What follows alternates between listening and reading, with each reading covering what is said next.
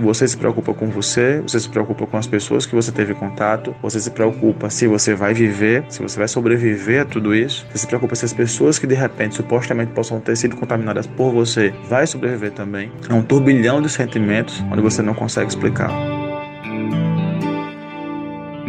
Alisson Bias, 33 anos, professor de língua portuguesa, residente do município de Bahia, na Grande João Pessoa, vinha seguindo as determinações da Organização Mundial da Saúde, a OMS, mesmo quando precisava sair de casa. Ele acredita ter se descuidado em algum momento, já que ninguém do seu convívio testou positivo para a Covid-19.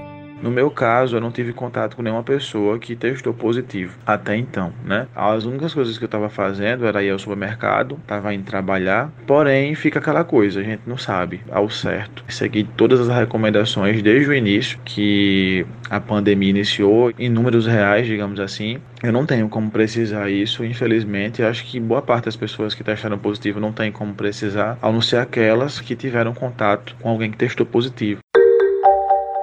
Alisson contou como foi lidar com o diagnóstico e com os sintomas da doença. A pior parte dessa doença, eu acho que é a parte final, a parte do oitavo, nono dia. No meu caso em específico, foi quando surgiu a falta de ar. Eu acho que foi uma das sensações mais difíceis que eu nunca vou conseguir explicar, por mais que eu tente, porque é uma experiência que ela é única e exclusiva e acho que péssima também. Além do momento em que você descobre que está com ela, né, efetivamente, que você conclui, recebe o diagnóstico, crucial, porque é o momento onde você está recebendo uma sentença. Não tem como você dizer que você está bem recebendo um diagnóstico como esse.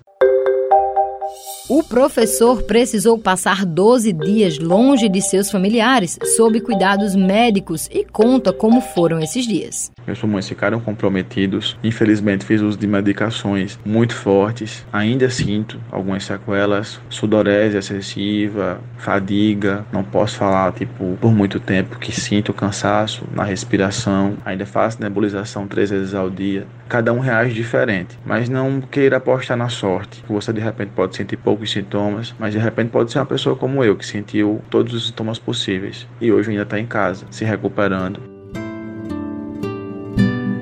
nem o alívio da notícia de que tinha sido curado fez com que fosse fácil o seu retorno para casa. E até hoje ainda eu tenho muito medo de encontrar com pessoas, de estar com pessoas. E o médico falou que isso aí vai saindo aos poucos, é algo que é muito recorrente de quem ficou muito tempo fechado e também de quem teve o vírus, né? enfim, espero que vocês tenham essa consciência de usar máscara, lavar as mãos, de só sair de casa quando for necessário com os trabalhos técnicos de João Lira, gerente de jornalismo Marcos Tomás, Raio Miranda para a Rádio Tabajara, emissora da EPC, Empresa Paraibana de Comunicação.